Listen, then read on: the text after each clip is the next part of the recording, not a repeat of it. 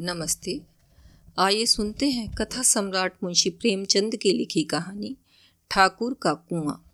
जोखू ने लोटा मुँह से लगाया तो पानी में सख्त बदबू आई। गंगी से बोला, यह कैसा पानी है? मारे बास के पिया नहीं जाता। गला सूखा जा रहा है और तू सड़ा पानी पिलाई देती है। गंगी प्रतिदिन शाम पानी भर लिया करती थी। कुआँ दूर था बार बार जाना मुश्किल था। कल वह पानी लाई तो उसमें बू बिल्कुल ना थी। आज पानी में बदबू कैसी? लोटा नाक से लगाया तो सचमुच बदबू थी। ज़रूर कोई जानवर कुएँ में गिरकर मर गया होगा।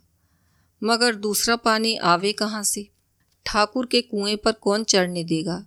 दूर से लोग डांट बताएँगे। साहू का कुआँ गाँव के उस सिरे पर है, परंतु वहाँ कौन पानी भरने देगा? कोई कुआँ गाँव में नहीं है। जोखू कई दिन से बीमार है। कुछ देर तक तो प्यास रोके चुप पड़ा रहा। फिर बोला अब तो मारे प्यास की रहा नहीं जाता। ला, थोड़ा पानी नाक बंद करके पी लूँ। गंगी ने पानी ना दिया। खराब पानी से बीमारी बढ़ जाएगी, इतना जानती थी। परंतु यह ना जानती थी कि पानी को उबाल देने से उसकी खराबी चली जाती है। बोली, यह पानी कैसे पियोगे? ना जाने कौन सा जानवर मरा है। कुएँ से मैं दूसरा पानी लाए देती हूँ। जोखू ने आश्चर्य से उसकी ओर देखा। पानी कहाँ से लाएगी? ठाकुर और साहू के दो कुएँ तो हैं, क्यों एक लोटा पानी भी ना भरने देंगे? हाथ पाँव तुड़वाएगी और कुछ ना होगा। बैठ चुपके से। ब्राह्मण देवता आशीर्वाद देंगे, ठाकुर लाठी मारेंगे, साहू जी एक के पाँच लेंगे। गरीबों का दर्द कौन समझता है? हम तो मर भी जाते हैं तो कोई द्वार पर झांकने नहीं आता। कंधा देना तो बड़ी बात है। ऐसे लोग कुएँ से पानी भरने देंगे? इन शब्दों में कड़वा सत्य था। गंगे क्या जवाब देती? किंतु उसने वह बदबूदार पानी पीने को ना दिया। रात के नौ बजे थे। थके मांदे मजदूर तो सो चुके थे। ठाकुर के दरवाजे पर दस पाँच बेफिक्रे जमा थे मैदान में। बहादुरी का तो ना जमाना रहा है, ना मौका। कानूनी बहादुरी की बातें हो रही थी। कितनी होशियारी से ठाकुर ने थानेदार को कहा, एक खास मुकदमे की नकल ले आए। नाजिर और मोहितिमिम सभी कहते थे नकल नहीं मिल सकती। कोई पचास माँगता, कोई सौ। यहाँ बे पैसे कौड़ी नकल उड़ा दी। काम करने का ढंग चाहिए।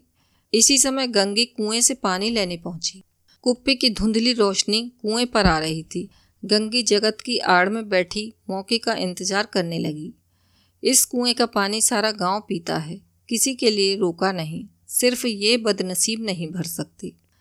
गंगी का विद्रोही दिल रिवाजों, पाबंदियों और मजबूरियों पर चोटें करने लगा। हम क्यों नीच हैं? और ये लोग क्यों ऊँचे हैं? इसलिए कि ये लोग गले में तागा डाल लेते हैं। यहाँ तो जितने हैं, एक से एक छठे हैं। चोरी ये करें, जाल फरेब ये करें, झूठे मुकदमे ये करें। अभी इस ठाकुर ने तो उस दिन बेचारे गड़रिए की भेड़ चुरा ली थी और बाद में मारकर खा गया। इन्हीं पंडित के घर में तो बारह मास जुआ होता है। यही साहू जी तो घी में तेल मिलाकर बेचते हैं। काम करा लेते हैं, मंजूरी देती नानी मरती है। फिर किस बात में हमसे ऊँचे हैं?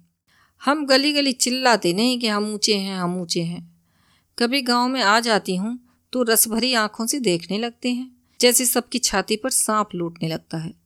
परंतु घमंड यह कि हम ऊँचे हैं। कुएँ पर किसी के आने की आहट हुई, गंगे की छाती धक धक करने लगी। कहीं देख ले तो गजब हो जाए, एक लात भी तो नीचे ना पड़े। उसने घड़ा और रस्सी उठा ली और झुककर चलती हुई एक वृक्ष के अंधेरे साय में जा खड़ी हुई। कब इन लोगों को दया आती है किसी पर? बेचारे महगू को इतना मारा कि महीनों लहू थूकता रहा। इसीलिए तो कि उसने बेगार ना दी थी। इस पर ये लोग ऊँचे बनते हैं। कुएँ पर स्त्रियाँ पानी भरने आई थीं। इनमें बातें हो रही थीं। खाना खाने चले और हुक्म हुआ कि ताज़ा पानी भर लाओ। घड़े के लिए पैसे नहीं हैं। हम लोगों को आराम से बैठे देखकर जैसे मर्दों को जलन होती है। हाँ यह तो ना हुआ कि कलसिया उठाकर भर लाते बस हुक्म चला दिया कि ताज़ा पानी लाओ, जैसे हम दासियाँ ही तो हैं। दासियाँ नहीं तो और क्या हो तुम? रोटी कपड़ा नहीं पाती? दस पाँच रुपए भी छीन झपट ले ही लेती हो, और दासियाँ कैसी होती हैं? मत लजाओ दीदी, क्षण भर आराम करने को जी तरस कर रह जाता है। इतना काम किसी दूसरे के घर कर देती तो इससे कहीं आराम से रहती। ऊपर से वह एहसान मानता, यहाँ काम करते करते मर जाओ, पर किसी का मुँह ही सीधा नहीं होता। दोनों पानी भरकर चली तो गंगी वृक्ष की छाया से निकली और कुएँ की जगत के पास आई। बेफिक्रे चले गए थे। ठाकुर भी दरवाज़ा बंद कर अंदर आँगन में सोने जा रहे थे। गंगी ने क्षणिक सुख की सांस ली। किसी तरह मैदान तो साफ़ हुआ। अमृत चुरा लाने के लिए जो राजकुमार किसी जमाने में गया था, वह भी शायद इतनी सावधानी के साथ और समझ बूझ कर ना गया हो। गंगी दबे पाँव कुएँ की जगत पर चढ़ी। विजय का ऐसा अनुभव उसे पहले कभी ना हुआ।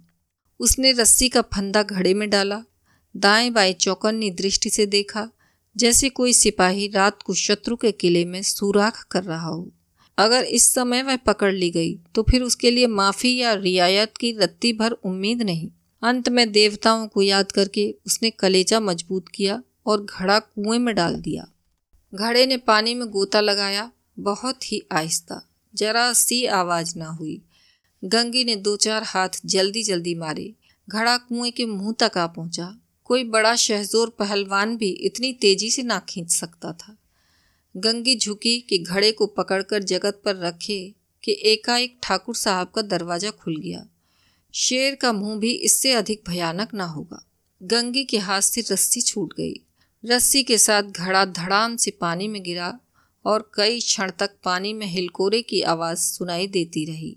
ठाकुर, कौन है वहाँ? कौन है? पुकारते हुए कुएँ की तरफ़ जा रहे थे और गंगी जगत से कूद कर भागी जा रही थी। घर पहुंचकर देखा कि जोखू लोटा मुँह से लगाए, वही मैला गंदा पानी पी रहा है। अभी आप सुन रहे थे प्रेमचंद की लिखी कहानी, ठाकुर का कुआँ।